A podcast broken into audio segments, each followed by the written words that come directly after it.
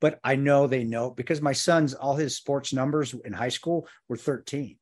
That's how I knew that, okay, we're getting along. He understands because all his numbers, he didn't have to tell me anything. And my daughter, she cares. She sees me. I cry every time I see 13 Hours. At the end, for some reason, when Jack's on the phone calling, I lose it every time. And I know she was caring because she goes, why do you watch this if it makes you cry? And it wasn't a bad thing. It was, she just was honestly, I think just cared. She cared. And she just couldn't understand why I still watched it, even though it hurt. Which said a lot, which made me feel good too. I know maybe that, I think she was really caring like that. I don't want you to feel like that anymore. So we're in a great place now, but it did take time to rebuild. And as a father, you have to be there. I was finally home more. That's why don't do as much speaking as I don't travel to do a lot of shit anymore, because dads need to be around for their kids, or you're not going to have that relationship that you want when you get older, that you dream about having with your kids, because kids remember when you're not there. Battle Line Podcast, episode 197. And I've been racking my brain of who we're going to have on for the big episode 200. The name at the top of my list, because we haven't booked it yet. If I had to choose one right now, I'm going to say we should go with Andrei Arlovski. Bring it back to episode one. And he's been fighting more. He fought again. And yeah, I love having Andrei on. So I think having him on every 100th episode, unless Pablo gets off his ass and wants to come on, I think that'd be awesome. And Andrei's, he's just a good dude, man. I love that. Well, episode 100, if you remember back, was, if I remember, September of 2022, and we had Mad Max Mullen. Do we? Oh, I didn't. Shit, you know that better than I. That's a good Max is a good dude too. Yeah, yeah. I don't know. 200 would be good though, because I feel like Andrei Arlovski, it's literally been nearly 4 years. So let's get him on, I feel. Yeah, like, bring him back. You always say we'll have you back on, and it's like 4 years, and he was a great guest. I think it'd be cool. At some point, I'd even like to do in studio again with him if I'm ever in South Florida, because I love that area. He's in that old Boca Raton, Boynton Beach, Delray Beach area. It's my favorite area. We haven't had him on twice. I thought we no. I'm getting old, dude. I'm getting fucking old. We've had Pat Miletich, so we've had other fighters. Pat's good, dude. That'd be another one. Be a good one to have him back on again.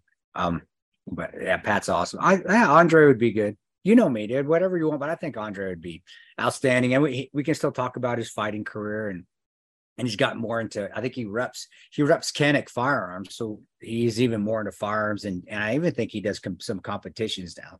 So wow, that's one thing we didn't really get into within the first time is the firearms, and because we did a little bit.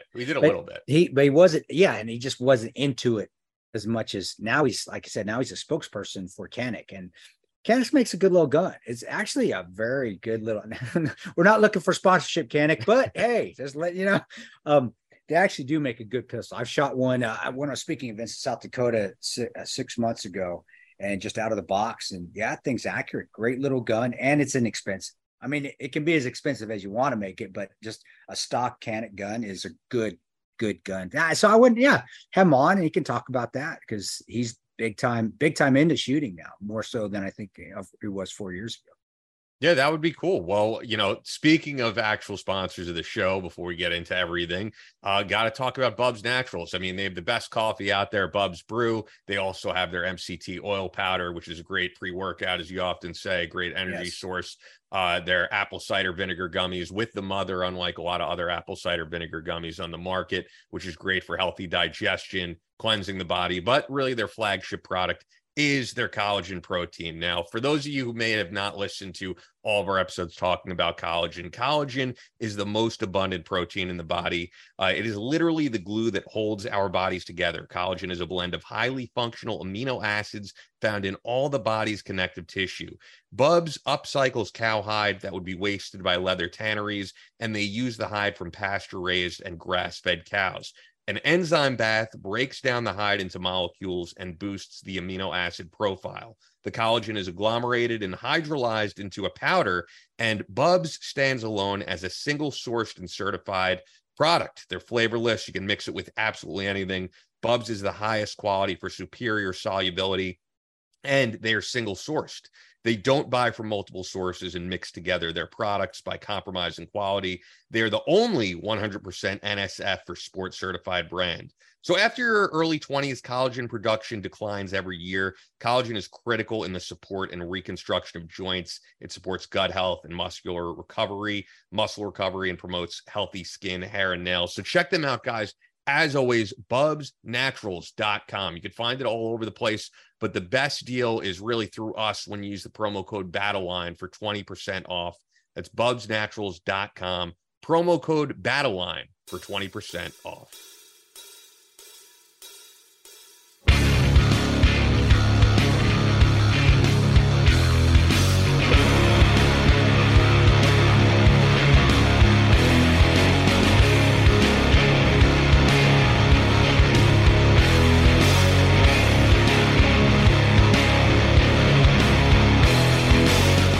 From Kansas City to New York City, from planet Earth to extraterrestrial life in space, a podcast with no equal, engaged in unconventional warfare through your speakers and headphones.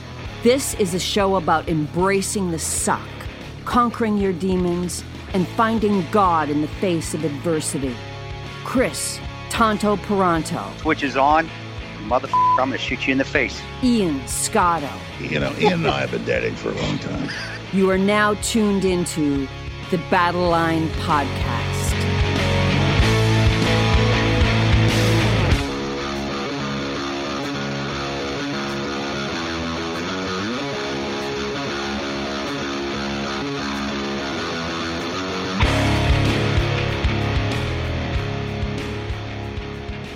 The switch is on, Battle Line Podcast, and we have not done a Q&A episode in a really long time. Yeah. And actually, the last time we did, we only had a handful of emails, and now we have a lot, man. So it tells me that the podcast is growing, and people are really loving the recent episodes, and new people are discovering the show, which is great to me. Yeah, it's fantastic, and we love the interaction. I know I do. I really want that. The questions and Q&As and stuff, if we're not getting any questions, then you know, it's a barometer to see how are we doing well, what do we need to do? At least when we're getting a lot of questions, it helps us because we know we're getting listeners, which is fantastic. That's, of course, any podcast, that's what you want. But also, you know, we know that there may be some things that we need to talk about more. With your questions, it helps guide us into the path that we need to go, what our listeners want to hear. And it's also a way of you guys telling us thanks. And for me to say, hey, man, you guys are giving us questions. Thank you for listening to the podcast. So you're telling us thanks, but then it allows me to say, hey, thank you, because if we didn't have your questions and we wouldn't have listeners, which means we wouldn't have a podcast. So, man, God bless you guys. And thank you for the ton of questions that we've got. I don't, Ian hasn't sent any to me yet, which is good. I like to be fresh. I just printed them out. You know, we've been getting them every day, getting new questions. So I didn't really review them. I just printed them out, and I mean, I saw some of them, most of them I saw seemed good, so I was like, let's get to them. But before we do, there's actually a few things I want to hit. I want to talk a little bit actually about the podcast growth, which we'll get into, but the first thing that I thought was extremely important that we talk about and that I get your comment on, you guys who follow us on social media, I know most of you guys who listen to the podcast aren't on social media, but for those of you who are, you've probably seen this. Sarah Adams, who has been on the show and has really, I mean, I think it's safe to say, Tonto, follows Benghazi and like really what's going on with the terrorists involved in Benghazi more than anyone, right? I mean, is there anyone who follows it more than her? No, that's what she did, but that's what her job was at the agency. That's what a targeter does. They hunt people down, They may not execute the action to go get them, but she's the one that finds them. And what I see is she's just still doing her job. And that's why she was probably the best targeter. Sorry, all you agency people. She was probably the best targeter there. And you let her go because she decided to side with us. And which correctly she should have, and Sarah's a smart person with common sense. So, but I feel bad for you terrorists. Sarah's like a pit bull. She's gonna bite and hold on, and she's gonna find all you motherfuckers. Obviously, you ain't going no. And she's doing it again. Now it's just hard to find people to action on these guys or action these guys, which means go get them or go kill them. She's been on top of all that. So before any news source even reported on this, I saw it from her. And that's why I put it up from her, and it got a lot of traction. So I'll just read it for those of you, once again, who aren't on social media, who don't see this stuff. She said to us, in the last 24 hours, this was on July 12th, so this was probably July 11th that happened. Authorities at the Istanbul airport in Turkey detained, then deported Ziad Balaam, one of the most notorious terrorists from the 2012 Benghazi attacks on the U.S. mission and CIA annex in Benghazi. The U.S. government must ensure that Ziad stays detained now in Libya, as he must face trial for his crimes. And then I saw, you know, Jeremy Mitchell and other people associated with you were asking people to call their congressman. I think just like you, I'm always skeptical of, you know, if there's no political motive, are they really actually going to do anything? But I think people want to hear your comment on this, because even though in the mainstream media, Benghazi has been forgotten, there's plenty of people who have not forgotten it. And there's still people being captured who were responsible for what happened that night. And as far as the media goes, their media's terrible. They're not going to do anything. They're not going to report on it. Because most of the media, again, is extremely, extremely left, which is terrible. But even right-wing media, I would say, is going to report on it, because it's just not the flavor of the month or year or whatever. And you're right. And Fox News ain't going to report on it, because it has nothing to do with Trump and how awesome Trump is. And Newsweek is not going to report on it, because it has nothing to do with, unless Trump was going to actually go get and like pick him up, they'll report on it then. But if it has nothing to do with Trump, well, they're not going to report on it as well. So, but that's I think that's where agency, where Sarah's with the agency, it doesn't make two shits. It doesn't make two shits to me if they report on her or not. She's doing what she needs to do to at least try to get him here. I don't think it's going to happen. I know Sarah's going to bust her ass to try to make it happen, and I hope she makes me eat crow, and she does make it happen. But, buddy, I couldn't have said it better than you just said it. It's not the flavor of the month. It's not going to help anybody get elected. It's not going to help a right-wing politician get put into office. It's not going to keep a left-wing politician from not going into office.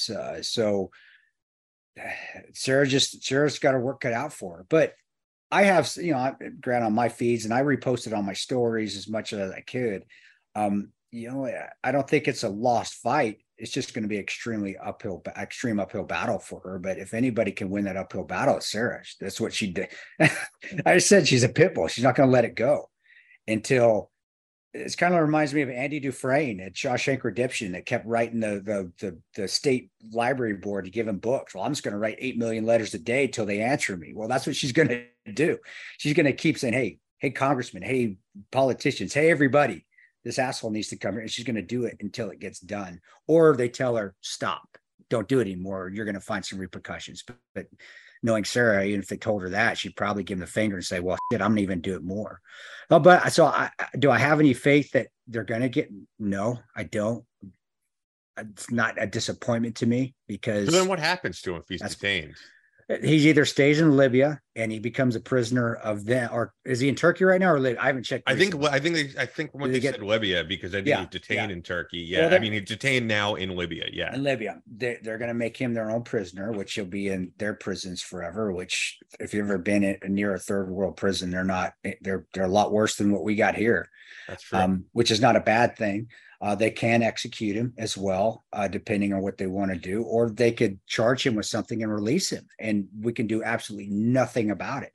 If he's a Libyan citizen and their host government has him, we're screwed. They have to say, hey, U.S., you can have him. If they don't say that, U.S., you can have him, we can't go get him. I mean, we can do it clandestine, not saying we do that. Maybe we do. It might happen a couple of times here or there, but if their government wants them, they got them, and they can do whatever the hell they want with them. What would probably happen, and I would assume, and this depends on the president and who's the commander in chief at. If they ever did release him, and this has maybe happened once or twice before, and he went back and just be a civilian, he might have an unfortunate accident and die. Maybe. That just shit happens, you know.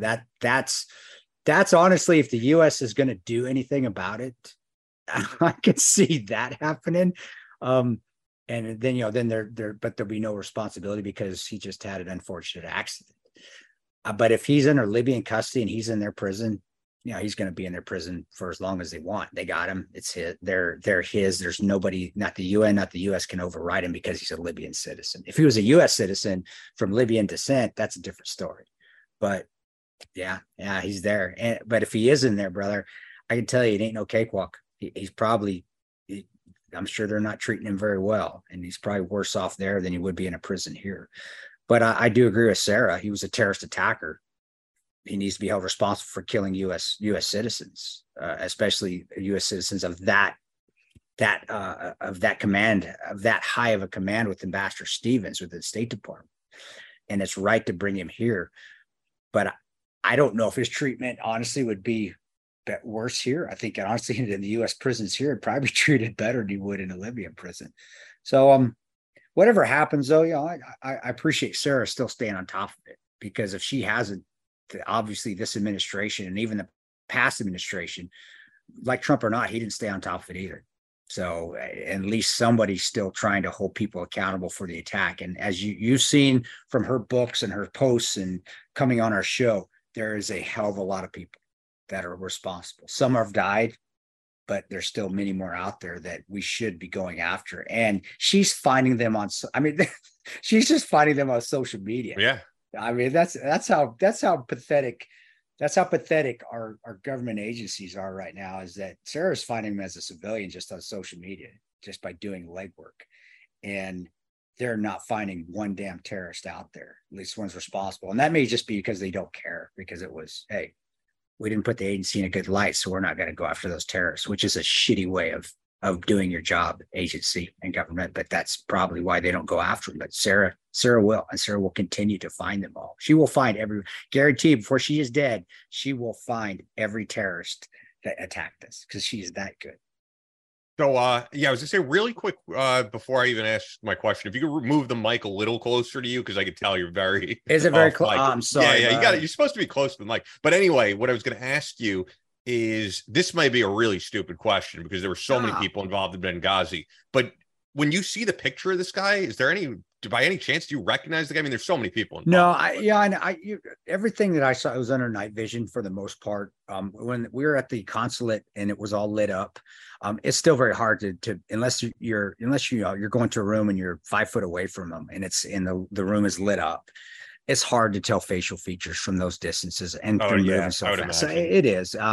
But even just knowing, and some of those guys I recognized because they were 17th Feb Mars Brigade guys. And I'd been around him before. So, oh yeah, shit, I didn't know he was a terrorist. Well, there you go.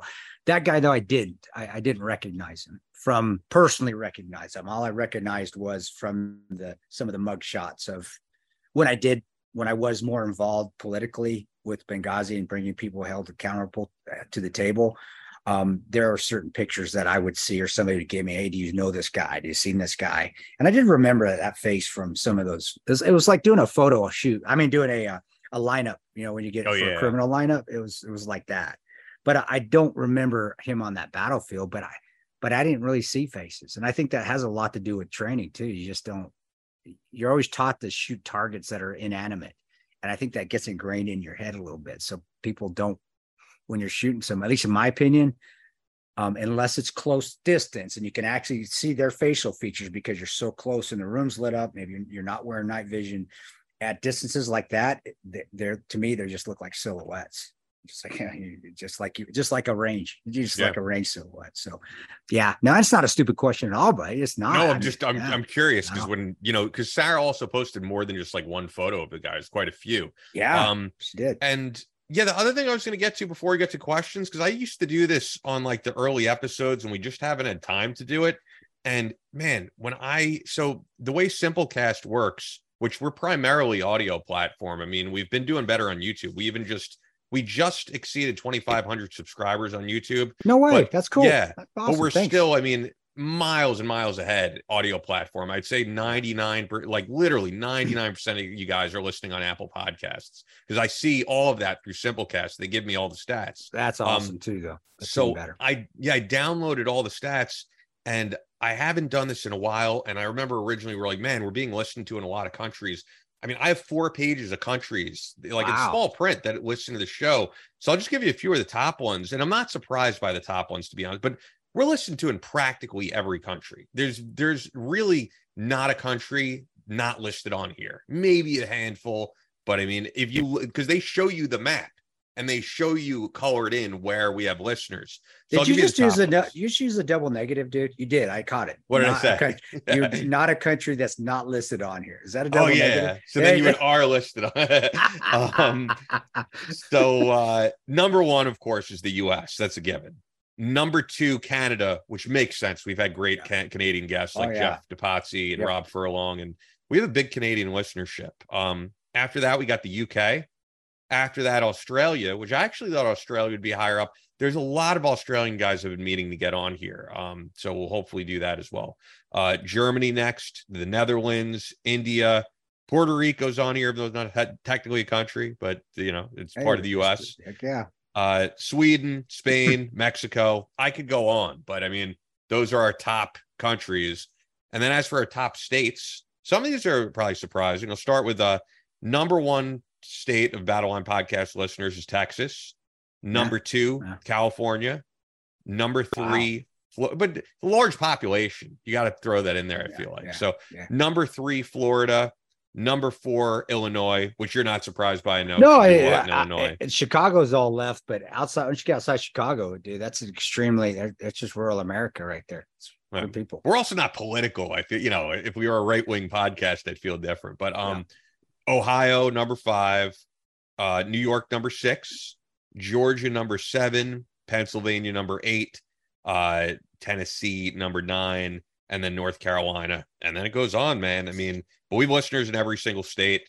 It's funny when you look at it, though, because it's like we have more listeners in Alaska and Hawaii than Maine or DC. DC's at the bottom of the list, right above Maine, North Dakota, Vermont. So no one is listening to us in those. Practically no one. North Dakota? What? Come on. Yeah, North Dakota, we've got practically no one, man. Oh, that's terrible. We haven't even exceeded 1,000 plays in North Dakota. So that's the other states, or DC, of course not, man. As much as I bash and hate, and that's a strong word, but I really do hate politicians. That doesn't surprise me in DC. But that's still cool, though. I mean, those sort of spots and ads, those additions of states that I would think we wouldn't, like Illinois. I mean, it is rural outside Chicago, but being one of the top states, it still is kind of surprising for me. And and I even Pennsylvania. Really, Pennsylvania? I do, because I can tell you Pennsylvania, I mean, is big on, for this area, is big with shooters, I could tell you. Because if you live around here, like New York, and you want to go to a range within driving distance where you could shoot anything, right now Pennsylvania is still like that. Wow. Because I've been to ranges in Pennsylvania, like in the Poconos, and there's a lot more you could do than a range in New York or New Jersey, or God forbid, Connecticut, because Connecticut is the least gun-friendly state that there is. You know, so well, maybe we'll get Connecticut one of these days. And what the hell, Kansas and Nebraska? Come on, what's the deal with that? That's, Nebraska, what's going on, guys? They're like middle. You know what's funny? Nebraska and Kansas, as you said it, are right next to each other. They're but they're like middle of the road. Well, but it's smaller population. That's why when I think of like California and New York being high, and Texas, it makes sense. Big populations. Yeah, that's cool. California, that's really cool. And you're right. Aside from Southern California, you get up north or you get in the valley, it's a lot of God fearing, gun carrying people up there, even though they may not support. Not that I'm not shutting anybody out, but there's a lot of guns and a lot of God once you get in the valley and up in Northern California. You do. Well, I'm also going to say, though, keep in mind, right, as someone who's been to Los Angeles and loves that whole Sunset Strip scene, and we've interviewed Corey Taylor. Yeah. We've interviewed Edsel Dope. We've interviewed, you know, a ton of different musicians on this podcast. So there's a lot of people probably who might not listen for the other stuff, but they might check out the music interviews. And that's good stuff. Yeah. Yeah. So that's why I like keeping it versatile, because there might be people who are like, hey, guns and military stuff, it's not what I listen to, but they'll listen to a Corey Taylor interview, or they'll listen to a Josie Scott interview. And I love those guys when they come on too. Whenever we have them on, it just brings back memories, because all that music was what I listened to when I was in the Army, and that's what you listened that way. And that was what got you through, whether it was when I was training or now I was contracting agencies. And when you're deployed, that's in your headphones, man. That's what you're listening to. You're listening to Saliva. You're listening to Slipknot. You know, you're listening to Pillar. At least I was. Yeah. And even though they're not, I know they're not really on your radar, but one of our most viewed shows is the one with Edsel Dope, which you weren't on, but Edsel told the story about how many guys in the Marine Corps learned to shoot listening to Dope, Die Motherfucker Die. And Dope was on that infamous list of music that they played for guys being detained at Gitmo during the enhanced interrogation. And it was cool because Edsel was like, hey man, if this helped guys get the job done, I'm proud to be a part of it. And there's probably other people who felt like, oh, I'm disgusted by it. He's not one of those people. And that's every one of those guys, at least that I've been on. They all had a story about the military or with I always try to at least throw something in there. Yeah. Well, I think that just goes that rock music and the military, they go hand in hand, and they always have. I mean, look at Elvis. Elvis joined the Army, and we're going way back, and he was a bit risque at that time, but Elvis music and the military went hand in hand. And I don't think it's changed throughout, and it shouldn't, because that stuff, some of those lyrics, a lot of them, and even some are directed directly towards guys in the military, like a lot of Five Finger Death Punch songs are. Oh, yeah. And we've had Chris Kale on the podcast from SHOT Show, even though it was only 5 minutes. But yeah, I'd love to have him back on, like a big one. But that stuff, what their verses, I think they pull a lot of that from being around guys with post-traumatic stress or have been through combat or have, you know, they're a little worried. It's their first deployment, and they write those songs of what they see, and so when you hear it, it's not just a song. It's like you relive something that you went through overseas, because they capture it so well. That I just Battle Line, and Battleborn and Frontline. It wasn't the names of the songs that I wanted to make battle. That's why I did Battle Line. It was the lyrics. It was like, holy shit, this is something I went through in Iraq.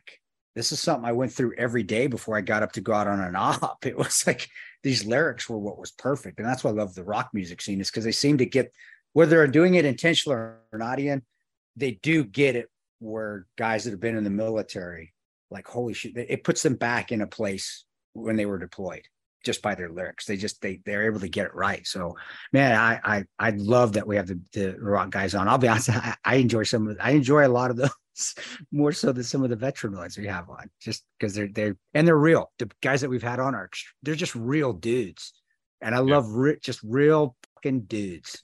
Singers are. That's and I've wanted to have people from other genres on. I mean, I know we've had Ryan Weaver on, as country artist, but any country art. I mean, I'm down to have anyone on. I wanted to have. I mean, I am a huge fan of the rapper Cannabis, and when you were talking about the Elvis thing, Cannabis left hip hop to join the Army.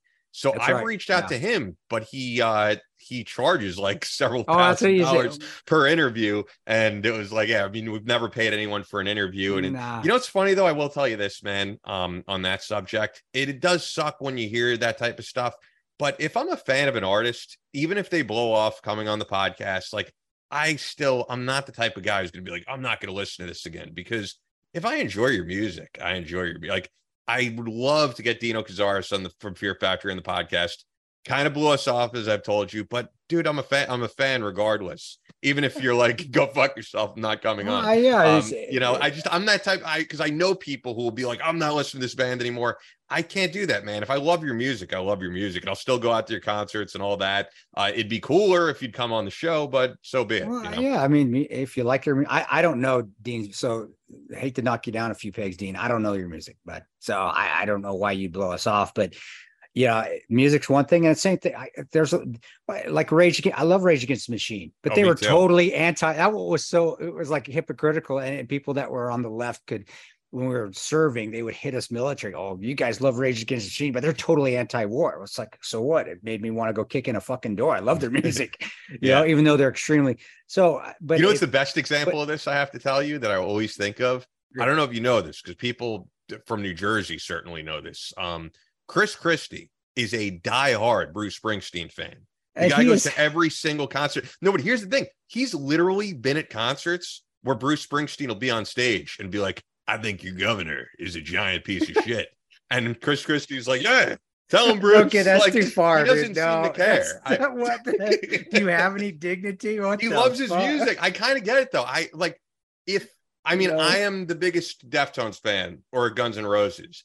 If they hated me for some reason, I don't know, man. I wouldn't be able to stop being a fan, truthfully. It would definitely disappoint me a little bit, but I mean, if it's great music, I don't know. It's just how I feel, though. And if we listen to music. If you want to be a complete douchebag, go ahead and be a complete douchebag. If you make good music, I'm still going to listen to it. I think Tom Morello is the way he's amazing. I think he's a fantastic guitar player, but I think he's a complete douchebag when he talks about all the.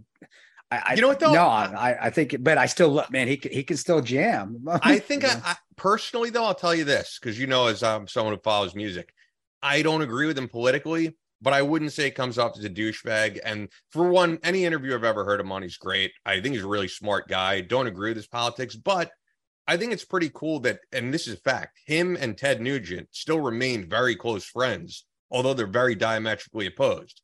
Which tells me he's the type of guy who's open to hanging out or listen. He's not, gonna block you or, cancel you because he doesn't agree with your politics. So to me, I mean, personally, I hang out with tons of people who are very far left. And as long as you're not going to not be friends with me because I don't agree with your politics, I don't know. But he doesn't come off as a dick to me. I don't care. I know we're going off a tangent because none of us know the guy here. I'm talking shit about a guy. I don't even know the dude. I was just come, but that's also where when you go in interviews, you got to watch what you say. Same way.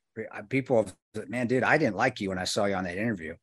Why? Well, you were a douchebag. And I look at the interviews like, well, yeah, I kind of was. It's not really me. But you just have those days. But what I saw, you can be anti-war, but I would say I'm anti-war. I would say, but aren't you anti-war in a lot of ways? I mean, like you're not one of these guys saying we need to be in Ukraine, which we might get to during Q&A, I don't consider you necessarily a pro-war guy. Like when I think pro-war, I think of like Donald Rumsfeld and those types of guys, and that's who I think is pro-war. It's usually a lot of guys who never served, who have never heard of a war they don't want the U.S. to be involved in. And that's where I get. If you've never served, you can be against the war, but. There was one interview, and I've got to find it. I can find it. Where it just he went way down the rabbit hole in this interview. I'm like, dude, you never pick up a gun and go stand on that wall, and then you can talk shit. I will. I am anti-war. I'm not a big war. I'm not a warmonger. I don't want it all, but been through it. I know what the atrocities are, not just the actual combat, but what happens to countries when there's wars in these countries and who suffers. You're watching that shit on TV. Who's the drummer from System of a Down? I love that. Oh guy. Yeah, John Dolmayan. When he was saying, yeah, these fucking rockers go out there and they talk shit and they would pick up a gun. They have no balls, no guts at all. I honestly was going to ask. I wish I would. I was like, dude, are you talking about Tom Morello? Because that's what I thought of. Well, but also his own singer. I mean, Serge is very left wing, and he's in his family. It's his brother-in-law. But I did ask him during the first interview. I was like, is politics the reason why you guys haven't played shows? And remember, that's the thing that got picked up everywhere, like that whole conversation. Yeah. And he did say to me, he's like, no, I could have a conversation with Serge and say that I support Trump or something. And he's like, and we walk away from it. We might not agree, but we're both adults. He's like, that has nothing to do with it. And he said it has to do with the fact that this guy doesn't want to tour. He doesn't want to do shows. He doesn't want to do new music. And the rest of us do. And I mean, that's how it should be for adults. I think if you are separating yourself from family or friends because they don't agree with you politically, you got a problem. That's my opinion. If you're an artist, or you're a sports figure and you want to talk about military or war, don't go down a rabbit hole. You can be against it. I completely agree. I got you, man. I feel that way, but don't actually start to get in detail of why and how, just how I get it, the atrocities and all that, when you've never fucking seen it. And now you're the spokesperson out there bashing against wars, because it doesn't get to the politicians. It honestly gets to the guys, and it sure as hell doesn't help our morale. I know it doesn't, and it pisses me off. I'm not going to go tell him how to play his guitar. I'm not going to go tell him how to fight. Hey, this is how you need to run a band. Oh, you're fucking you're an expert at that. You're not here in this realm. You're against it. Good. Let's leave it at that. Let's not go any farther than that. And I wish I could remember the dang specific interview, so I give an example. But I don't, we're going down a rabbit hole anyway. But that's where I had issues with not just him but others when they speak out against the wars. I get it, man. War's awful. War's hell. I've seen people die. My friends have died in front of my face. But say you're against it and leave it at that. Don't go any farther than that to make some political fucking dynamic statement, because you haven't walked in those shoes to be able to do that. I think you do have to. In my opinion, you have to walk in those shoes to make a dynamic statement about wars and battles. And if you have and you want to talk shit, hey, dude, I get it. You've seen your buddies die. Pat Tillman's brother can talk shit about the Rangers. I don't agree with what he says, but he can talk. He was there, man. He was a Ranger. He was winning war. Hey, man, you were there, and you lost your brother to a friendly fire incident.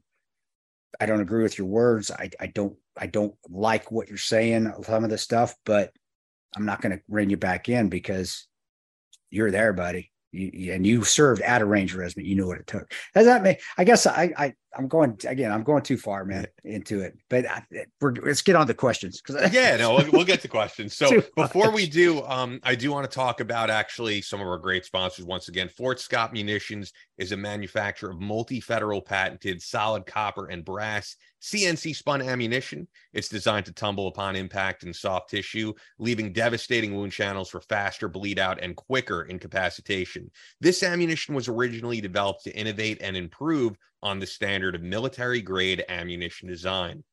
It was found that not only did the TUI ammunition outperform competitors in the self-defense industry, but it quickly became apparent that it would be a top contender for hunters alike. With the ammunition being CNC spun, the tolerances are some of the tightest on the market, ensuring that you receive the same results with every pull of the trigger. Fort Scott Munitions is available throughout all 50 states, but you'll get the best deal through us when you go to FSM.com and you use the promo code BattleLine. Once again, FSM.com, use the promo code BattleLine, only available to listeners of the BattleLine podcast. Fort Scott Munitions is a proud supporter of Chris Peranto, BattleLine Tactical, and the BattleLine podcast. Also, we got to talk about the best night vision out there, which is Photonis Defense. Now you can have the superpower to see in the dark with the Viper Binocular Night Vision System by Photonis Defense. They are the global leader in night vision solutions, providing more high-quality night vision capabilities than anyone. Military, law enforcement, and public safety end users utilize Photonis Defense solutions to give them the edge at night in tactical situations and rescue operations. Hunters, shooters, boaters, and enthusiasts can rely on the Photonis Defense Viper Binocular to become masters of darkness. The new Viper Binocular system carries the same features and benefits as the Photonis Defense Viper Monocular with a ruggedized body, and harnesses the power of the Echo Intensifier tubes, giving you sharper images, reduced halo, and industry-leading ultra-fast auto-gating across the range of the dynamic operating conditions. Visit photonisdefense.com for more information, or look for Photonis Defense product options from your night vision dealer. All right. With that, we've got plenty of emails to get to, man. Hey, you just did that in one breath, too. Did you know, guys, that he did both those reads in one fucking breath? That's pretty impressive, man. I've been doing this forever. I'm having a drink now. All right, I'm getting all my going down the rabbit hole talks out. They're not going to happen again during the questions. We're all done. I was going to say, I feel like Alex Jones, though, when he's like has all these papers like textbook size, and he's like, "You think I can cover all this? These people are offshore." We've got like tons of emails. We'll get to what we can, man. I'm shuffling them because I'm just going to put them in random order, and what we get to, we'll see how it goes. But before I do a question, I'm going to give you this one thing because it was a comment on Facebook and it made me laugh more than any of the questions. So I was like, let's put this up. Yeah, so I did that Badass Females Instagram clip, remember? Yeah. And, a guy that you apparently know, it definitely sounds like you know, Joseph Madonna commented on it. He's a Marine cop. I think he's great, but yeah, he's from Chicago. He comes to clean. Yeah, and the reason I mentioned it's the Badass Females clip is because he wrote, I've personally witnessed Christian Peranto's feminine side. He enlightened me a couple years ago about White Claw. I asked him, "What the fuck is that?" He somewhat explained, and I told him I drink Heineken if he's reading this. He knows our exact conversation we had at the compound during the vehicle defense training. In fact, if I search deep into my phone, it was all video recorded. Funny. I'm a Marine, but I still wear Safi Ranger panties. And I was like, I got to read this on air. So. Yeah, Joseph, he's so full of shit. I was, every time they do something that was, they couldn't do it, or they could do a drill and they would half-ass it. I would always say that they were drinking White Claw. You guys gonna go get a White Claw after class? And then he just started giving me shit. It was funny. But yeah, I remember that the video too. I was being facetious. I was being funny. I don't drink that shit and I don't wear tight. I think it was a class when Rudy Reyes came through too. Nice. Rudy, good guy. Gotta get him back on. Yeah, and you know Rudy, but Rudy loves his stretchy tight pants. So I think I was giving Rudy shit about where, hey, did some White Claw come with those pants you're wearing today there, Rudes? And then Joseph, of course, he's got to get his 2 cents in there. But Rudy being Marine, Joseph was a Marine as well. Then they got after it. But that's what makes the Chicago classes so fun. Just those banters. And of course, my last Chicago class. Thanks, Joseph. Thanks for making me laugh. That was funny, guy. He is. It's hilarious. But this is what I did in the last Chicago class. Is we're doing IMTs and they're, which individual movement techniques. So they're doing low crawling, high crawling, and so forth. And I had this guy going through, and when you low crawl, your ass wants to come up. So you're crawling, think of it, you're crawling on your belly and it starts to hurt. So you bring your ass up. And this is the kind of courses that we have, you know, it was during Pride Month. And I said, hey, brother, and if you want to beat, I don't give a shit, you'll beat this out. But it was Ralph, a guy named Ralph. That's come through a ton of courses. He always gives me shit because I love him. He's tremendous. He has half a hand and he comes through my courses. He's fucking badass.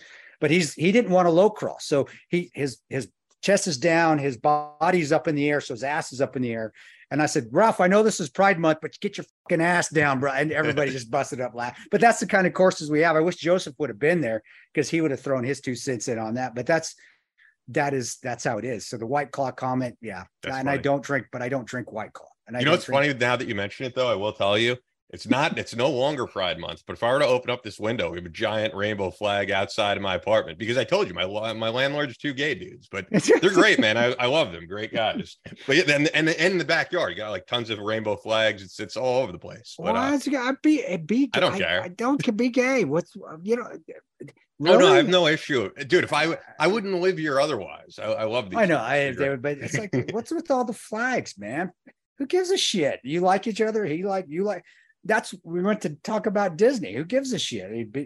There's Gabriel Disney before there was always Pride at Disney. Whatever the woke. I think Pride at Disney's been a thing for a long time. I was going to say, who gives a shit now? Now I think it's more of a. Hey, look at me. I don't think it's that, you know, hey, we're gay and we love each other. It's like, hey, we're gay. Look at me. I'm different. That's how I see it. And I was like, take your flag. I don't care. Take your fucking flags down. I don't. Or if you want to, fine, put them up. But all you're doing is bringing attention to yourself. And that's why people think you're narcissists. Yeah. Why wouldn't I personally, you think? I don't care one way or the other. I mean, if I did, I wouldn't live here. Yeah. I also feel differently about the pride flag than the transgender light blue pink flag. I think there's a big difference. There's another flag. You've seen it. You've seen the other flag with the triangle. You know what I'm talking about. Let me look. I don't remember.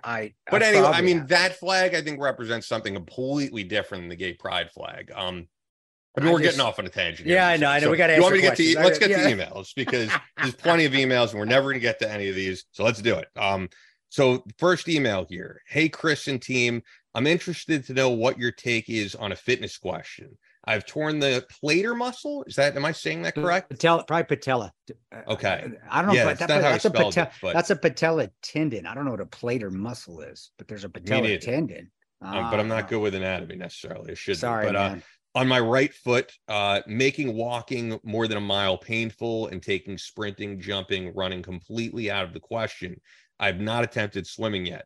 While I wait for surgery evaluation, what fitness regimen would you recommend for weight loss now that most cardio is off the table? Love what you do. God bless. And that's Thomas in Minneapolis. Yeah, Thomas first. And Ian can answer this real well, being he's a certified personal trainer. He knows this shit just as well, if not better than me. But, you know, first get your therapist and ask them, what can I do? You have to do what your therapist says. But if your therapist says you can do something, then you can. And sometimes a mental block where you think you can't. But that was my first recommendation. That's what I did. It's like, hey, again, to my physical therapist and the doctor that did the surgery on my knee. And I said, what can I do at this point? And they gave me a list. As far as cardio goes, it's tough. If you can't move and your leg doesn't work, your feet don't work, and you can't get on a bike.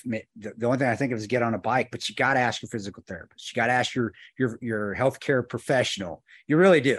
And they will give you a list of stuff you can do. But what I did when I was laid up and I couldn't do any cardio at all, I watched what I ate. So, cause you can go down that rabbit hole and eat bonbons and ho-hos like a fat girl on a couch. You can, or a fat dude on a couch, whatever your personal preferences are, I don't care, but you can let yourself get way out of shape. So you got to watch what you eat. And then also, I would sit in my bed and I'd do 1,000 crunches a day. I didn't do them in a row. I would just sit there because I couldn't move. I couldn't do shit. I couldn't, it was hard enough just to even get out of bed to go take a crap. Mm-hmm. So I just do 1,000 crunches a day. But biggest thing is get your physical therapist and say, hey, is there anything I can do that you will allow me to do at this point as far as cardio? And they will tell you and they'll give you workouts. But, hey, man, if you're in bed and you're laying back, how do you do crunches? Well, on your back. It's where you're at, watching TV, do some crunches. And eventually, as you get stronger, continue to ask your physical therapist, what can I do now? And that's what I did. So that's my best word of advice. And then you won't risk re-injury because you're staying within whatever medical guidelines that you need to stay in based off what your injury and your surgery and your recovery is. They know that, but you got to ask them, Ben. Cool. Yeah. Sounds good to me. All right. This next one is super quick. Chris, is our military prepared for China? And that's from Bob in Dayton, Ohio. I don't know how good China's military is. So that's a hard question to answer. Do I think our military? I feel like the stuff you see on Twitter is all them marching, and they do like these really elaborate marches. But it's like, does that have anything to do with war? Yeah, I mean, if we're going to go against them on a freaking drilling ceremony, we're going to lose, man. Yeah. They can march. But I don't really. I know that as far as their generation fighters go. I mean, I don't know how accurate Top Gun is, but I wouldn't doubt in the world that they have the technology to make fighters that are better than ours now. So maybe that's a John Wayne Waters question to him, and I hit him up and ask about the flight stuff. But just guys on the ground, I don't know. Do I think our military is as strong as it was when I was? No, I don't think it is at all. Technologically, maybe, yeah, we got some advantages there. But as far as the soldier goes, no, I don't think we're as strong. Do I think we're not as strong as China? I don't know. China, you always see that China's this big bag military. They're badasses. They're training. But I'm like, Ian, it's like, well, really, what have they done aside from post videos on social media of tanks running over protesters and and fucking them doing? I haven't seen as much of that. I've seen a lot of the marching and all that. But I will say, technologically and in terms of like infiltrating the U.S., right? That they're great at that. They're great. No, their intel collection services, I think, are just as good, if not better. I mean, also just when I'm watching a baseball game and I see an advertisement for TikTok with a U.S. soldier being like, TikTok is great. It helps me with, getting the word out about what we do. I mean, like, I feel bad for that guy because he truly is like a U.S. military veteran. It's just, you want to be like, dude, you're being used right now. Yeah, what are you doing? It's fine that you're on TikTok. I mean, I wouldn't be. And you are talking to military veterans, but don't do a commercial for their company. That is terrible. I saw that. I was like, what the hell? That was a what the fuck moment. Like, what are you doing, you idiots? But technologically, they are just as good, if not superior right now than us. They are. They're really, and intel wise, they're tremendous. The only better intel service in the world is Israel. Israel has the best intel service, hands down. They're fucking hands down the best. But just boots on the ground, special ops fighting mano y mano. At least on the special ops side, I still think we can kick anybody's ass. Us and the British SAS. I really do believe that. But the big mill, I don't know. I can't. I used to be able to say, "Fuck no, they could never take us." It's bad enough now that I'm just going, I don't know. I mean, I don't know, bud. But I don't know their military because I'm like, all I've seen really are the Tiananmen Square. You see that all the time, and then also the marching. They always got great marching drill and ceremony videos. So my answer is, I don't know, but it should never be I don't know. It should be fuck no, but it's not. It's I don't know. Yeah. All right. Well, I'll get to another one here. Like I said, we got plenty of these. So this is a regular, Scott Tiedman. He's written us a bunch. Yeah. Dear Chris and Ian, I recently completed active shooter classes at my place of employment. During the class, they talked about the different types of reactions people have in these situations. Some fight, some flee, and some are frozen with shock, fear, and indecision. It made me think, which one am I? So, Chris, my question is, how does someone with no military training know if they can keep their wits or will be scared shitless? Is there anything a person can do to give them better odds of staying clear-headed in high-stress situations? Yeah, keep doing what you're doing, bud. Every one of us trained until we got into the fight. None of it's not like we started fighting coming out of our room. So every one of us has been that, hey, can I really handle myself? The more training that you go through, the better prepared you are. And then war game with yourself. Go through scenarios in your head. Like, hey, what if I get attacked, or what am I going to do? If you're doing that, you're maintaining what we call the initiative, which means you're going to be ahead of the ballgame. You're taking the fight to the enemy mentally. And by preparing yourself mentally, then you're not going to be scared. You're not going to be frozen. You're not going to worry when something happens because you've gone through it mentally in your head. And then maybe you've trained as well for different scenarios in your head. So when it happens, you're like, oh, well, I know what to do. Or at least I know options that I can go on. And that's through the training. And also, like I said, going through different scenarios in your head. And it doesn't have to be at the range. It can be just when you're sitting on your bed. I go that. What if somebody breaks in my house? Where's my gun? What am I going to do? I've been through my head. I'm prepared for it. Always be prepared. Like the good boy, like the Boy Scout, be prepared. And being prepared mentally is 90%. I was 90%. It's 50% of the battle. The other 50 is being prepared physically. So by always going through scenarios and going through training will keep you prepared. And then you'll find out. Hopefully, God forbid you do, but sometimes you don't know until you know. And the best case, the way to do it, though, is to continue your training and go through stress-filled training, physically stress training, and then also mentally stress training. Anything that you have to do under some sort of form of duress, whether it's physical duress or mental duress, will prepare you mentally for that oh shit moment.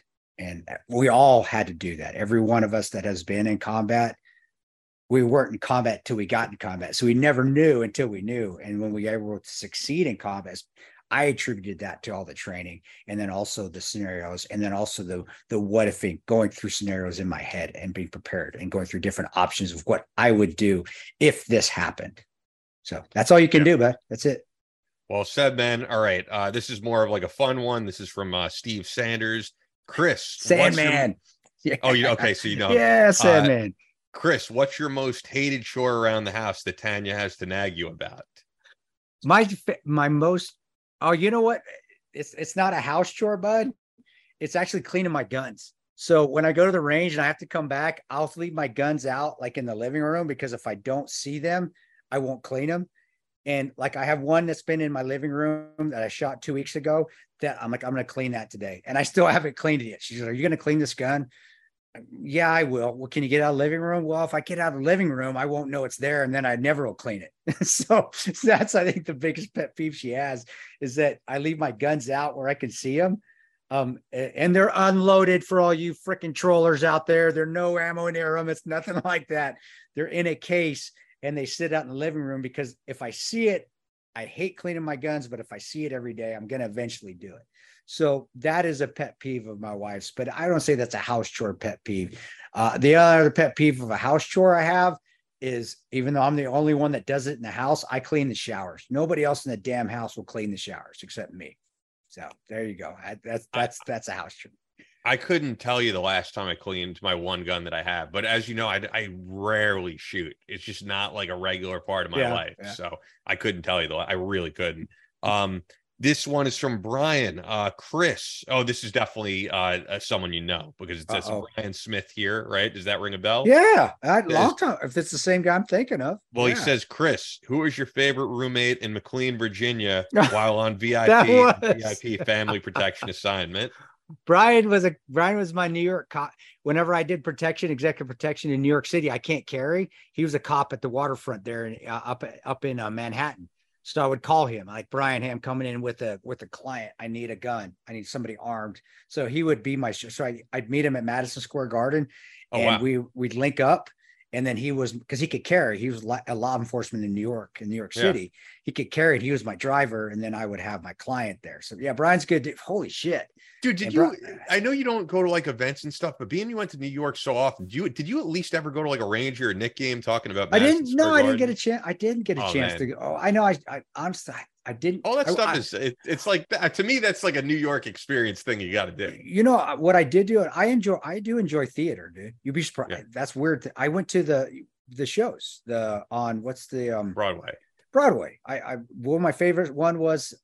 love doing. I did. That's my kind of thing. The sport events are cool. I did, but I that's one thing people don't think. I'd rather go to a Broadway show. I love that. And the best one I saw, to be honest with you, was that South Park guys made. It was awesome. Oh, Book of Mormon. I never saw that. Oh, yeah, it was freaking hilarious. I love that. So that's when I was in New York City. That's the kind of stuff I would go do, is go see shows. I saw the Blue Man Group in some dungeon out in Brooklyn.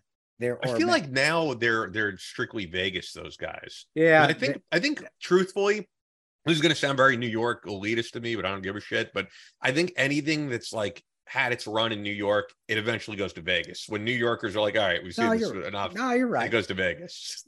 No, that's not elitist. Like, think of it like how Carrot Top has a show there. Carrot Top would never survive in New York. Not enough people would care. But in Vegas, he could probably sell out every night. And like the Blue Man Group, they were funny. I've seen them before. Yeah. And it was a tiny theater in some building that I like, whoa, this is wow. But they were hilarious. That's the kind of stuff I would do when I went to New York. And then I'd love the food. Yeah, the drummer, yeah, for sure. The drummer for Slaughter, the original drummer, was in Blue Man Group at one point, which would have been cool to see. No way. Yeah, like after, because a lot of those bands, you know, like they're not regularly touring anymore. They're not making as much. So yeah, they go on to do different things. But anyway. What did he ask though? I didn't even get to his question. Oh, if you were his favorite VIP. Oh, no, that wasn't it. I didn't have a favorite roommate. Y'all were fucking annoying, dude. Everyone of you. Yeah, favorite roommate, right? Yeah. My favorite roommate on the VIP, on the executive protection tour there in McLean in Northern Virginia, none of you were. Y'all annoyed the living shit out of me. So there, y'all were at the same level. Y'all were at dirtbag level. That was it. Now, I love you, Brian, but still, y'all were at dirtbag level. I didn't like any of them. All right, this is definitely a different one. So this is Reggie. He goes by Reggie Monster on here. What is your favorite Bible verse, and what does it mean to you personally? Oh, well, John 15:13, of course. Yeah, that makes sense. That's on everything I have. I mean, shit, I even got a hat up here, my John 15:13 hat somewhere up there on that bookcase. But yeah, I paraphrase it. I know I always say it wrong, but basically it's about sacrifice, giving yourself up for your brother. You know, you're willing to give your life for someone else. Love is no greatness that a man lay down life for his friend. That's not the exact. I know if you read it, it's a little word, a little different, but that's how I remember it. And that is the military. That's a credo. If you go to the Texas A&M Corps, Texas A&M has the Corps of Cadets. That's what's up on their moniker, John 15:13. At many military bases you go to, that's what you'll see. You know, you'll see Psalm 91 as well, with, you know, walk through the valley of the shadow of death, and that's a great one as well. But the John 15:13 is mine, because that is ultimately giving your life for your brother. And that's what I believe. If you're going to join, especially the special operations community, that has to be the forefront. Not that, hey, I'm going to make it out of here alive. I got to make sure my team makes it out of here alive. So that is it by far. Easy, too easy. Good question. And that's it. That's an easy one, man. Yeah. John 15:13. Definitely. All right. And this is from Rob Jagger. Chris, I met you a few weeks back at Disney World. I didn't want to ask you this at the time due to you spending time with your family and me with mine, but how has your family adapted to and dealt with the reality of what happened on September 11th, 2012, and seeing how it was shared on the big screen? My kids were little at that time. You know, my 18-year-old, he was 7, 8. When was it? 7. It was 2016. It came out. So yeah, he was 11, actually 10 or 11. My daughter, she was like 6. My little guy, he was 1. So they didn't know. And honestly, they know now. And I don't think it's become much of an adjustment for them, because they were so little and they went through a lot of the highs and lows when I wasn't around. Well, I went through a lot of the highs and lows and they weren't around, because I divorced my wife for 3 years of when the movie came out. So early on, it was tough because I had to get to know them again, because, and you know, I'm daddy. Hey, daddy left mommy. That's any, if you don't think that affects your children, men, it does. Believe me, they're going to remember it.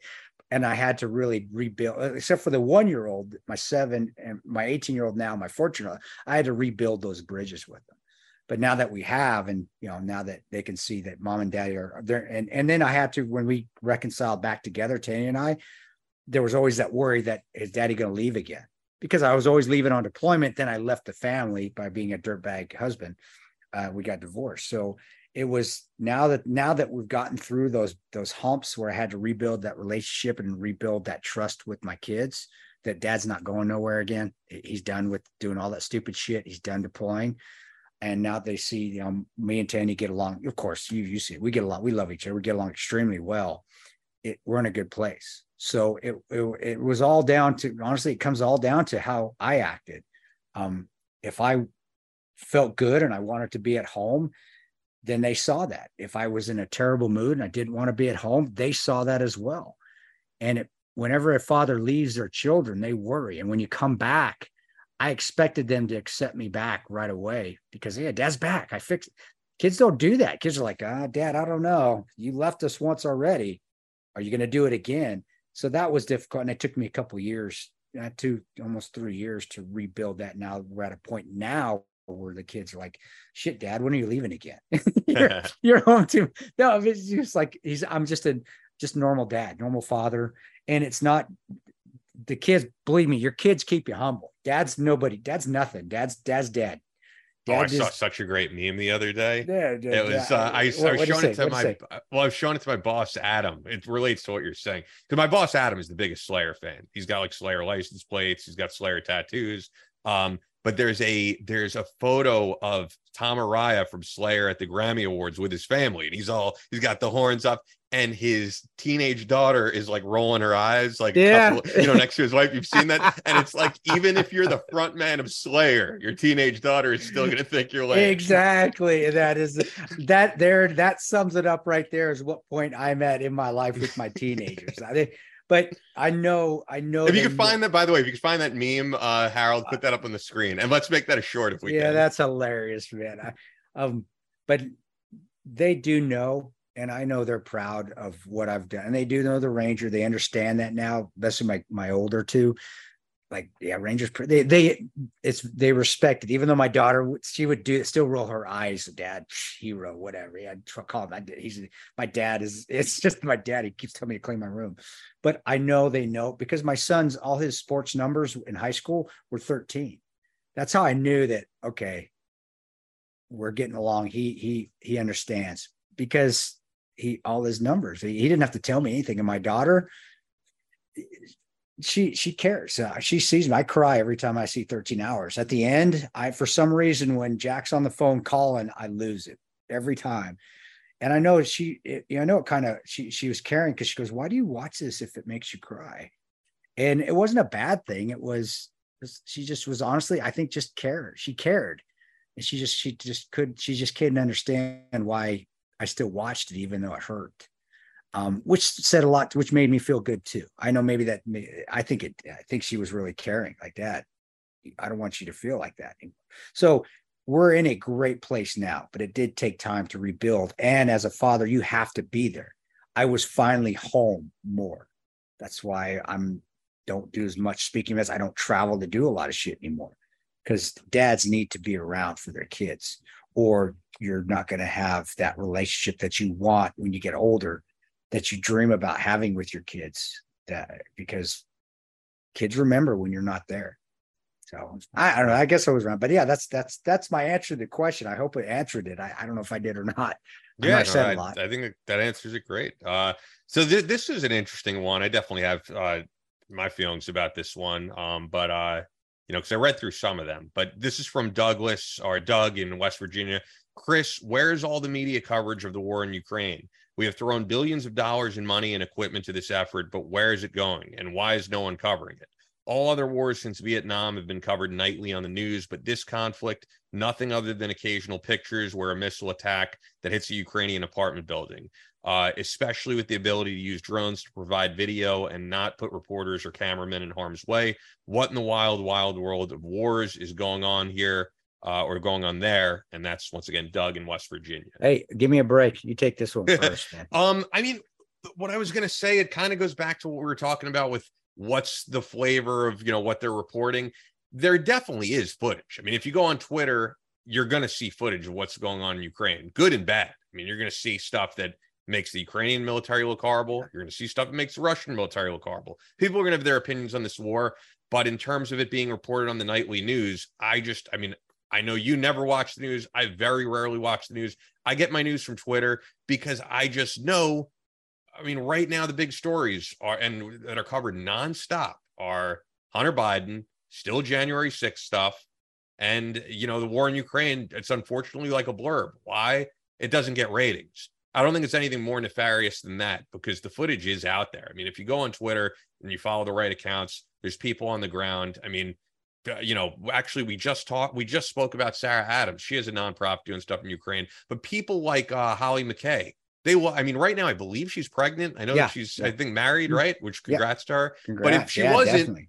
If she wasn't, she's the type of person who'd be out there on the ground getting footage. So they are out there. But truly, whether it's Fox News, whether it's Newsmax, whether it's CNN, MSNBC, they are not. I mean, I could say this. I've done stuff with a little bit of this, but they're not in the business of like informing the public.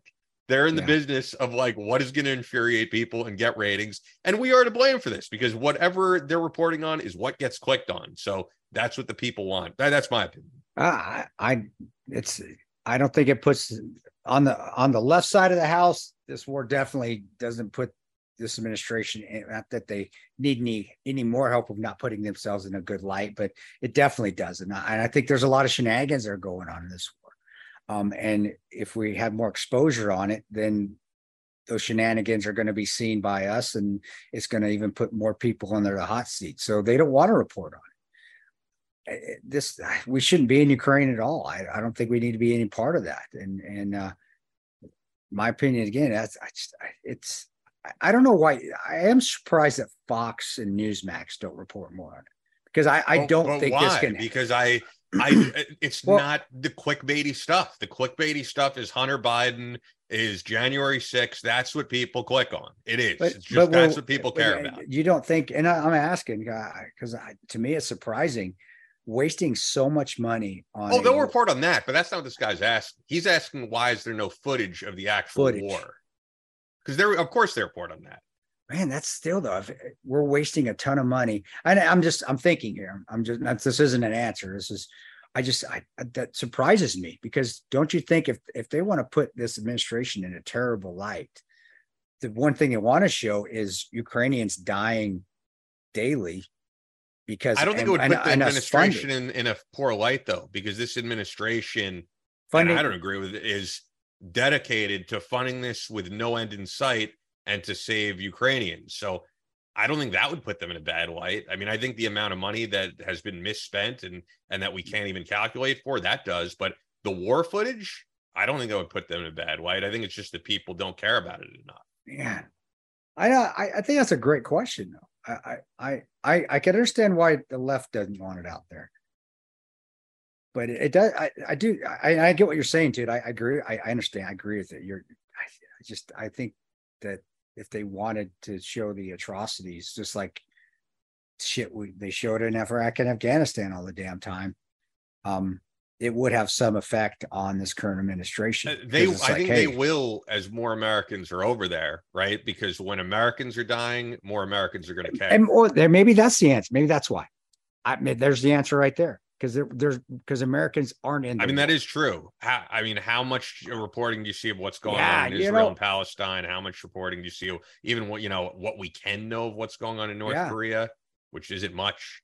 Brother, I think you just answered it. There it is, right there. I think really there's the answer right there because Americans aren't dying in Ukraine, so they're not going to put footage of it. When Americans are dying, they're going to put, or Americans are killing people over there, they're going to put footage. So, bro, I think that's the answer right there. I'm gonna go with that.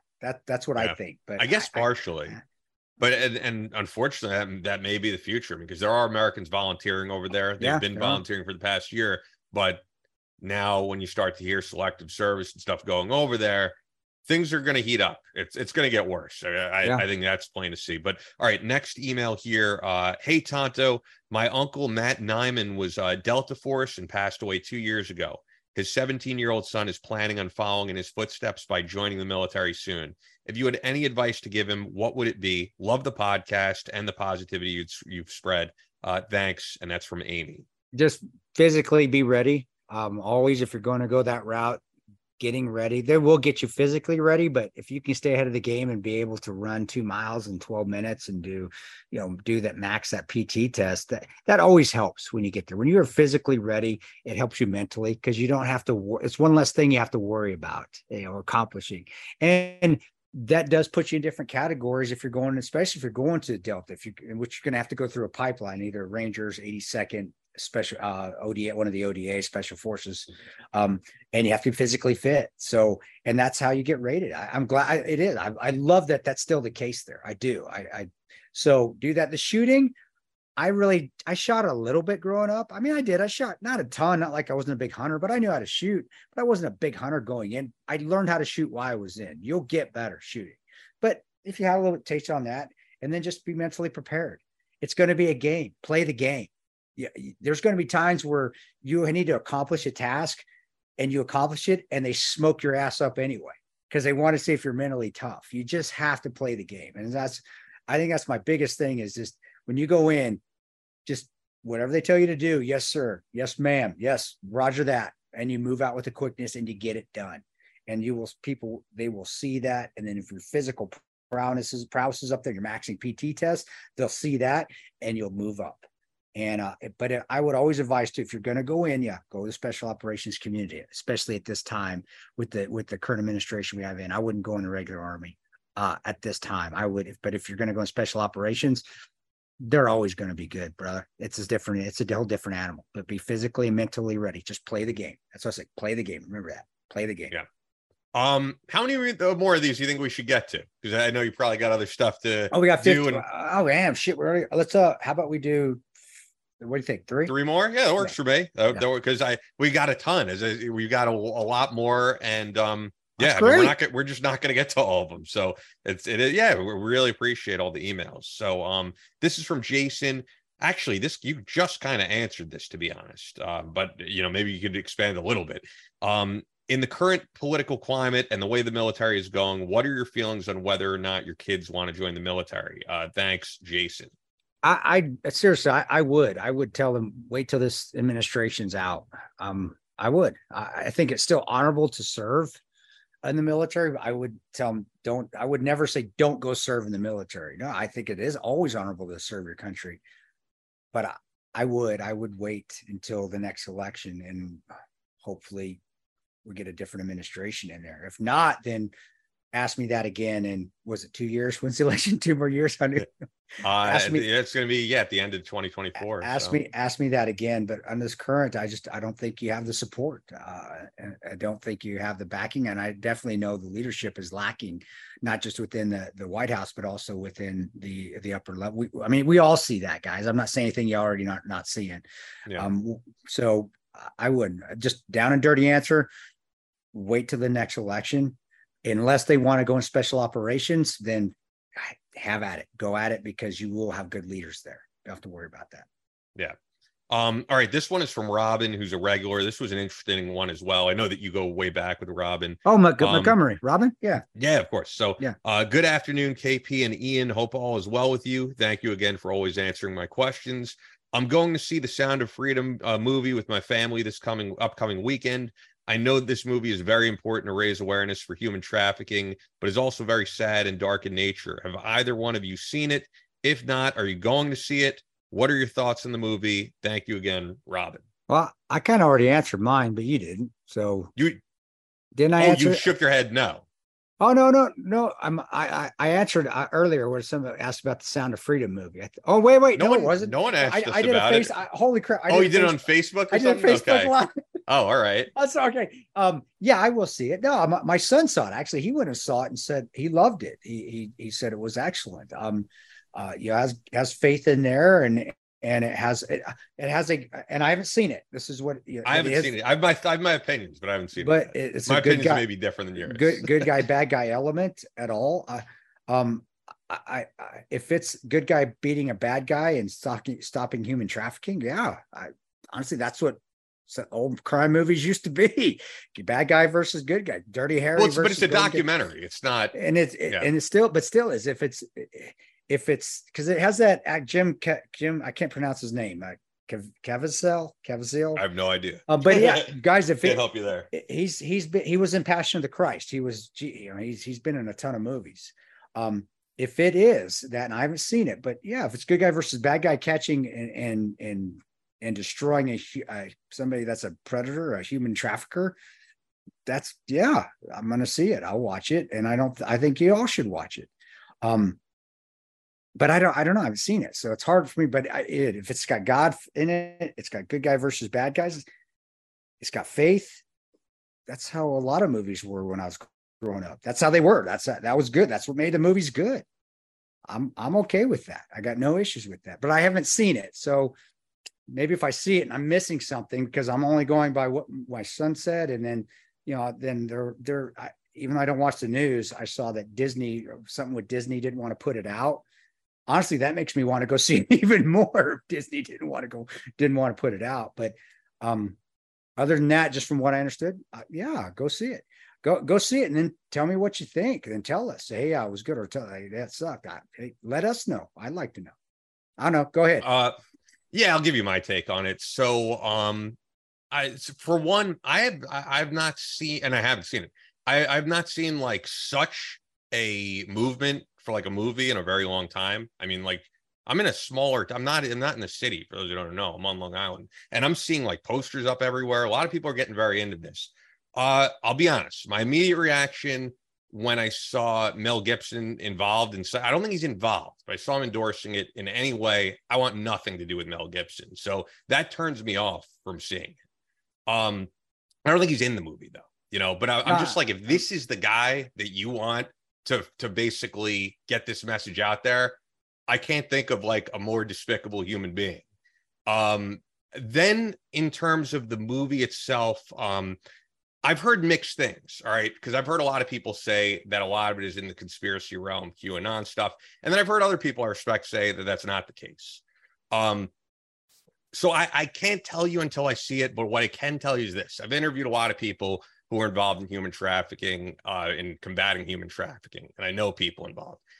People like George Hand, who's former Delta Force, who we should get on the show at some time, and George will tell you himself. There is so much misinformation out there on this topic, and a lot of it is done to be over the top, and it's just not correct information. I mean, for example, I'll give you one that was huge over the past few years, and any of you active on Twitter are going to know what I'm talking about. There was that woman, Eliza Blue, who was very involved who was like the face of anti-human trafficking, and I do think there's a reason why it was a white woman, because I think people kind of gravitate towards that when usually the people human trafficked are from China, Chinese, or South America. It's not usually white women. And when she was doing interviews, as you all kind of know this, so she got very much platformed on Twitter because she became friends with Elon Musk and stuff like that. And when she was doing interviews, she never really expanded on her experience being human trafficked. Then she went on Michael Malice's show. And I'm a fan of Michael Malice, and I know Michael Malice is always like kind of fun with how he does things, but at the same point, he's a really smart guy, man, and you're not going to bullshit him. I mean, Michael Malice did investigative work going over to North Korea. He wrote that Dear Reader book, and he was asking her about being human trafficked, and she had no substance to the story. And then what came out was that YouTuber Brittany Vetti did a whole, and she got banned for basically exposing this woman because Elon Musk was friends with Eliza Blue, so this woman should not have been banned. She did get unbanned, but it turned out like this woman, during the time she apparently was human trafficked, was seen in rap videos and this type of thing, and it was definitely to her own accord.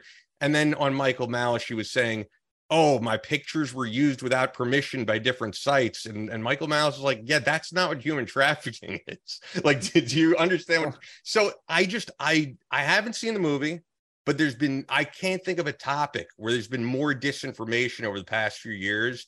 And when I saw like the star of the film going on Bannon and trying to politicize this whole thing and make it like a right-wing movement, that's where like my BS detector goes up a little, but I haven't seen it yet. So I also can't give you a fair analysis, and I'm not saying I can. Honestly, if it's movies, good versus evil, and the good guy wins.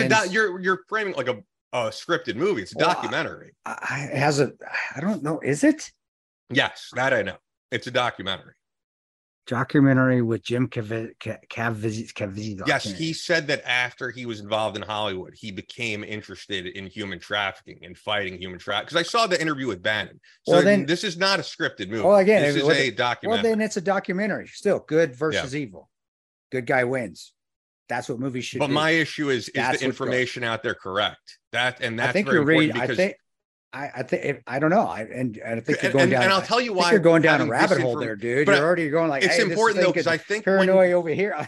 No, but I worry about the amount of vigilantism with human trafficking, which we've seen a lot by people who have no idea about this topic, who were never involved in this topic, and they start trying to bust human traffickers. When there are people, once again, like George Hand, former Delta Force, and I know people we've had on the show too. I just can't name them offhand. I know friends of yours who have actually like been doing the work for years and actually know what is into going into basically getting these girls who were on Backpage when it was around, or these girls who were on Craigslist who have actually been human trafficked, as opposed to people who think they know what the hell they're talking about and want to be vigilantes. And I would hope this movie does not do that. That's my opinion. I don't know if it does. All I know is my son enjoyed it. And he said it was a good movie. And that's what, and as I've said, I've heard a lot of good stuff. I've heard a lot of bad. And when it's free, I guess maybe at some point I'll see it on TV. When I saw Mel Gibson, I was like, I don't want to be involved. Well, he's big anti-Jew. Isn't he's anti-Semite, anti-women, anti-black people. I mean, he's a dirtbag. And I don't know. Mel Gibson, I have no idea Mel Gibson, but that doesn't change my opinion on anything. It's like, hey, yeah, the movie, well, and like I said, he's not even the movie, but personally for me, when I see him endorsing this, I'm like, dude, of all people, this is who you want to endorse your film. I don't blame you, because if Tom Morello would have endorsed it, I probably wouldn't want to go see it. Tom Morello's not a, Tom Morello never, think of the things Mel Gibson has done though. Mel Gibson, when he got pulled over for drunk driving, what does he say to the cop? Oh, are you Jewish? I'm going at here is that you're making it too. I mean, if like, dude, you don't like a guy, so I'm not going to go see something, even though he may have nothing to do with it. That's the comparison I was turned making. Me off. It turned me off. I was making light of the situation. Yeah. I'm like, not making fun of you. I'm like, oh, dude, well, I'd be the same way if it was fucking the Daily Show, old Daily Show guy from South Africa. Hate everything. I think he's a scumbag. But that being said, with the movie, Robin and me and Ian can both tell you, we've never seen it. Yeah, I don't know, but I just do know if my son liked it. And I always love the old movies of good versus evil, or even if it's a documentary, good versus evil, good wins. I love that. That's what I grew up on. That's super. Yeah, it does sound like, I will say, even though I haven't seen it, you haven't seen it, it sounds like I know more about the movie. The movie is an actual study of a human trafficking case. That's what it is. The movie is someone actually being freed from human trafficking. My question would be, if you're going to do a movie on such an important subject, is all the information accurate? I'm hearing mixed things. Haven't seen it yet. All right. And that's important, because, or if it's not accurate, it's gotta be stated that it's this, hey, this is not a truth. But that's not what it's not being presented as. No, it's, and that's the problem when you see the amount of like QAnon BS out there involved in human trafficking. From what I heard, this was made prior to the whole QAnon nonsense, but I would not want any of that in what is supposed to be a documentary film. Do you think, though, when a film like this comes out, or something that may be spot on, because everybody is so QAnon afraid of, and QAnon this, that the I'm left, not afraid of it. I don't. I no. They're worried that it influences everything. That the left will come in, even though it has nothing to do with it, will say, "Yeah, QAnon had something to do with this." But just to dissuade people like yourself, saying, no, because I'm not going to go see it because they said you're not. No, because of where they're advertising is they're purposely going for a super right wing audience. That's for sure. And human trafficking is not a right wing issue. It's not an anything issue. It's an important issue going on, not just in America, but throughout the world. And but once again, I haven't seen it. I'm not going to say that people should see it, but. Yeah, I have seen the stuff that QAnon has put out there about kids in tunnels and all this shit that never happened, that we know has never happened. You know, one thing I do understand though about movies and making it going on a right wing movement, 13 Hours would have considered a right wing movement because nobody on the left, even though we asked and said, "I'll come on your show. We'll come on Anderson Cooper. We'll come on The Daily Show." They never wanted us on, so we had no choice but to go to the right. True. But the movie is not a right-wing movie by it, and that movie I've actually seen many times. There was nothing right-wing at all. But do you think that's why they're going right, or in fact, the first thing when they asked us, who do you want to do first? I actually picked Anderson Cooper. I was the one guy that picked Anderson. I said, I want to go on Anderson Cooper's show. Talked to him on the phone. Thought he was the coolest guy in the world. I was like, dude, this dude's cool. But then once we got on Fox, the left wanted nothing to do with us, and we no, but they're not going on. I saw the stuff with Bannon, all right, and I've personally worked with Bannon, and Bannon's history is very questionable. Is that the Steve Bannon? Steve Bannon. I thought he was in jail. No, so that's the thing, right? The guy has been involved, so they're going on outlets that purposely, right, pander. Like, of course, it would feel differently if they went on Hannity or so. That's totally. Sure. But anyway, once again, I really can't state this enough. I haven't seen it, so I could be completely wrong. I'm just telling you why I haven't seen it. Robin, that's your job. You need to go see it. Then we'll have you on and you can do the review. We'll do a movie review with Robin Montgomery. There you go. All right. We do one more. Yeah.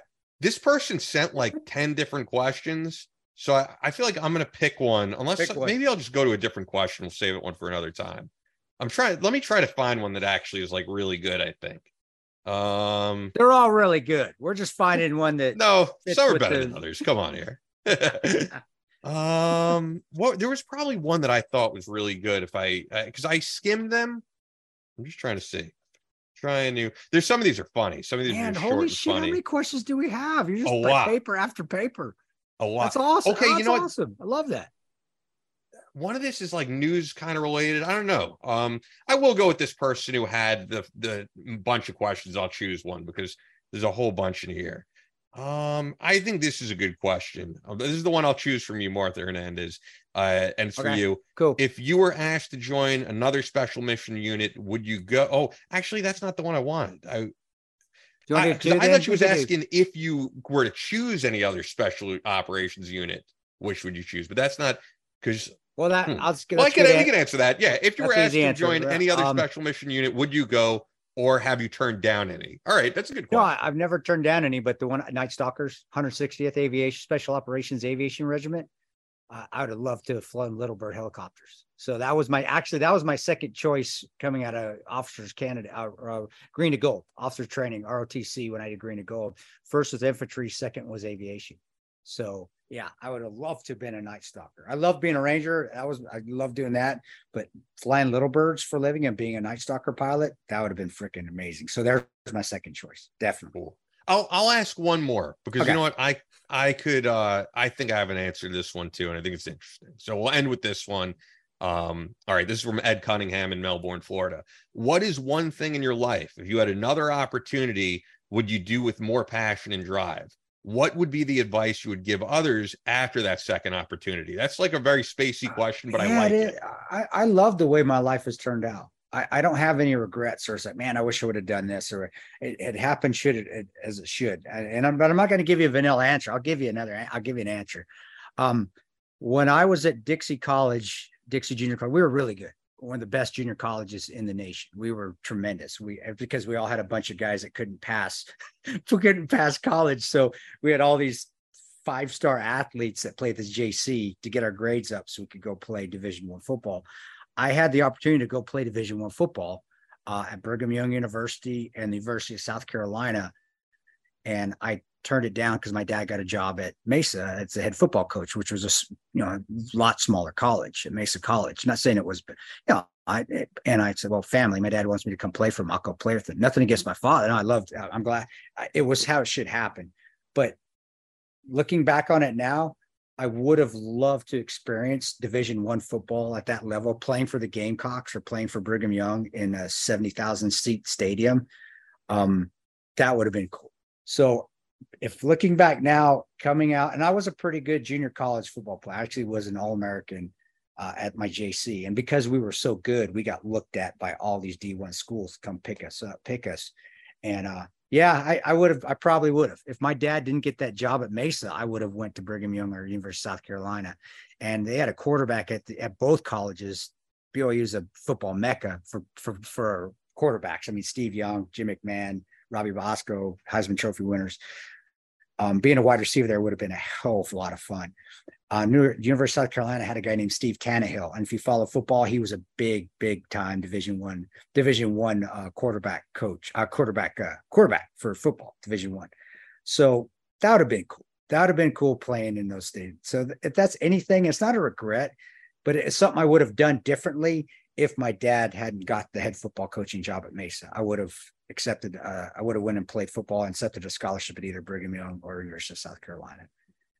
But hey, didn't happen. And honestly, my life turned out fucking awesome anyway, because if it would have went that route, I probably wouldn't have got to spend years in fucking countries seeing some amazing things like Afghanistan and like Yemen, or off in the Indian Ocean, or spending time in an Egyptian seedy hotel, drinking chai, watching drug deals go like Indiana Jones. I wouldn't have got to do that shit. So my life turned out great anyway, but that's something I would have done different.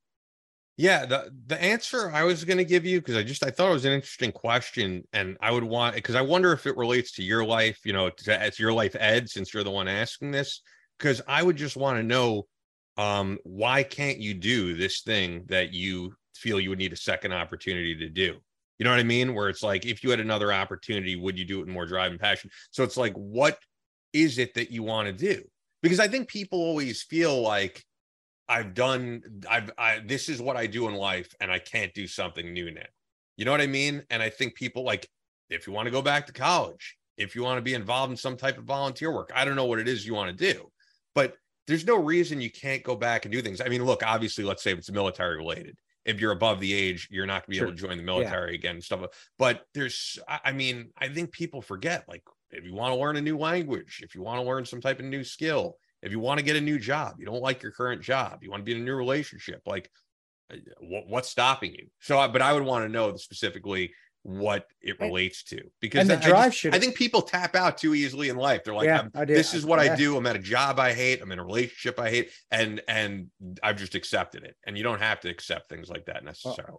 And the drive thing, I missed that. There's nothing I've ever done where I didn't give it 110%. The drive was always there. It's just, it was a decision. So whatever you decide, make sure your drive's there. That's on you. That's on you. And if you decide to not give it 110%, that's on you. But you know what? Even if you didn't then, you can now. So whatever you're doing now, just change that and give it 110%, and you'll forget about whatever you didn't give whatever you didn't give 110% in, whatever you didn't give all yourself in. If you do it now, it will make up for whatever past indiscretions, or if you want to say mistake, it's not a mistake. It's learning. You're learning. It's wisdom. But whatever you feel like you didn't give 110% on, I swear to God, you'll forget about it down the line, because you're giving it all now. I promise you that. And it'll dissipate. You'll be like, well, fuck, I'm giving it now. I'm a badass now. So I agree with Ian, man. You can always change your stars. If you need to, change it. Don't live in the past. Like, man, I wish I would have done that. It's done. And there's too many people who feel that way. Yeah. Bullets down range. You can't take that bullet back after you shoot it. All you can do is readjust, re-aim, and refire, and hit the mark the second time. That's all you got to do, guys. Damn, I should put that on a t-shirt. That's fucking good. That was good. Tontoism right there. It was, right? Yeah, so that's good. That's good. We got to use that. All right. So with all these other emails, here's what I'm going to ask you guys. If you want us to do another Q&A episode like next month or something, or maybe September, leave us a comment on YouTube. Because if you guys like these episodes, we'll keep doing them. If no one is commenting that they're into this, I'm going to throw the rest of these out and whatever. But if you guys like these episodes, we'll do another one at some point. I'm going to tell you, August is going to be an awesome month of shows. I haven't booked all of August, but the next two guests are big ones in studio. And I will tease this. The next guest on the podcast is someone that you guys probably never thought you're ever going to hear on the podcast. If you know my history in particular, you're probably going to be interested in hearing this person on the show. So. Yeah, it'd be cool. It'd be cool. Right. Yeah, guys. It's someone you never thought we'd have on, right? Like because of the relationship you guys had. I'd be honest with you. But you with me, I get along with this guy all right. And he's got his own demons he's got to deal with in his side of the house. I got my side, and but he did me a solid. I'm gonna go too far, and I'm gonna give it away. You always do this with Corey Taylor. But I think it's someone who will be interesting. But yeah, we got Brad. We got two in studios. We got this person in studio, and then we got Brad Thor in studio. I love doing the in studios. I always feel like doing this on computer. It's kind of bullshit. It's not my thing. You got to get your own studio like me, dude. You got to get your own studio. There it is. Well, how would I do this, though?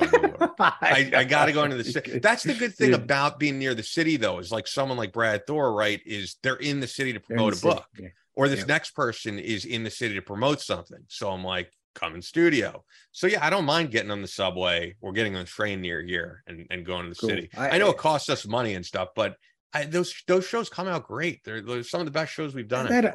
They don't cost that much. They're not that bad, man. I think all right. Well, I like doing these. Honestly, they're fun. I think they're fun for both me and Ian. So yeah, give us a comment. We got a ton of questions. I love seeing questions. I know Ian does too, because it means we're finally getting. You know, it may take us a little while, but we're finally getting on the right track of what y'all want us to do. And the show is driven by y'all. So you guys need to tell us what you want us to do, and having those questions and doing these Q&As help us still guide us on the correct path that you want us on. So, man, thanks, man. And yeah, put some comments in. Let's do another one next month. That's all for this episode of Battle Line Podcast. But we're always posting new content on social media. Follow us on Instagram at Battle Line Podcast, and on Twitter at BattleLinePod. That's an order. Be sure to subscribe so you don't miss any new episodes up every Tuesday. Leave us a review on Apple Podcasts or your podcast platform of choice. Believe in yourself. Face all challenges head on. And as always, never quit.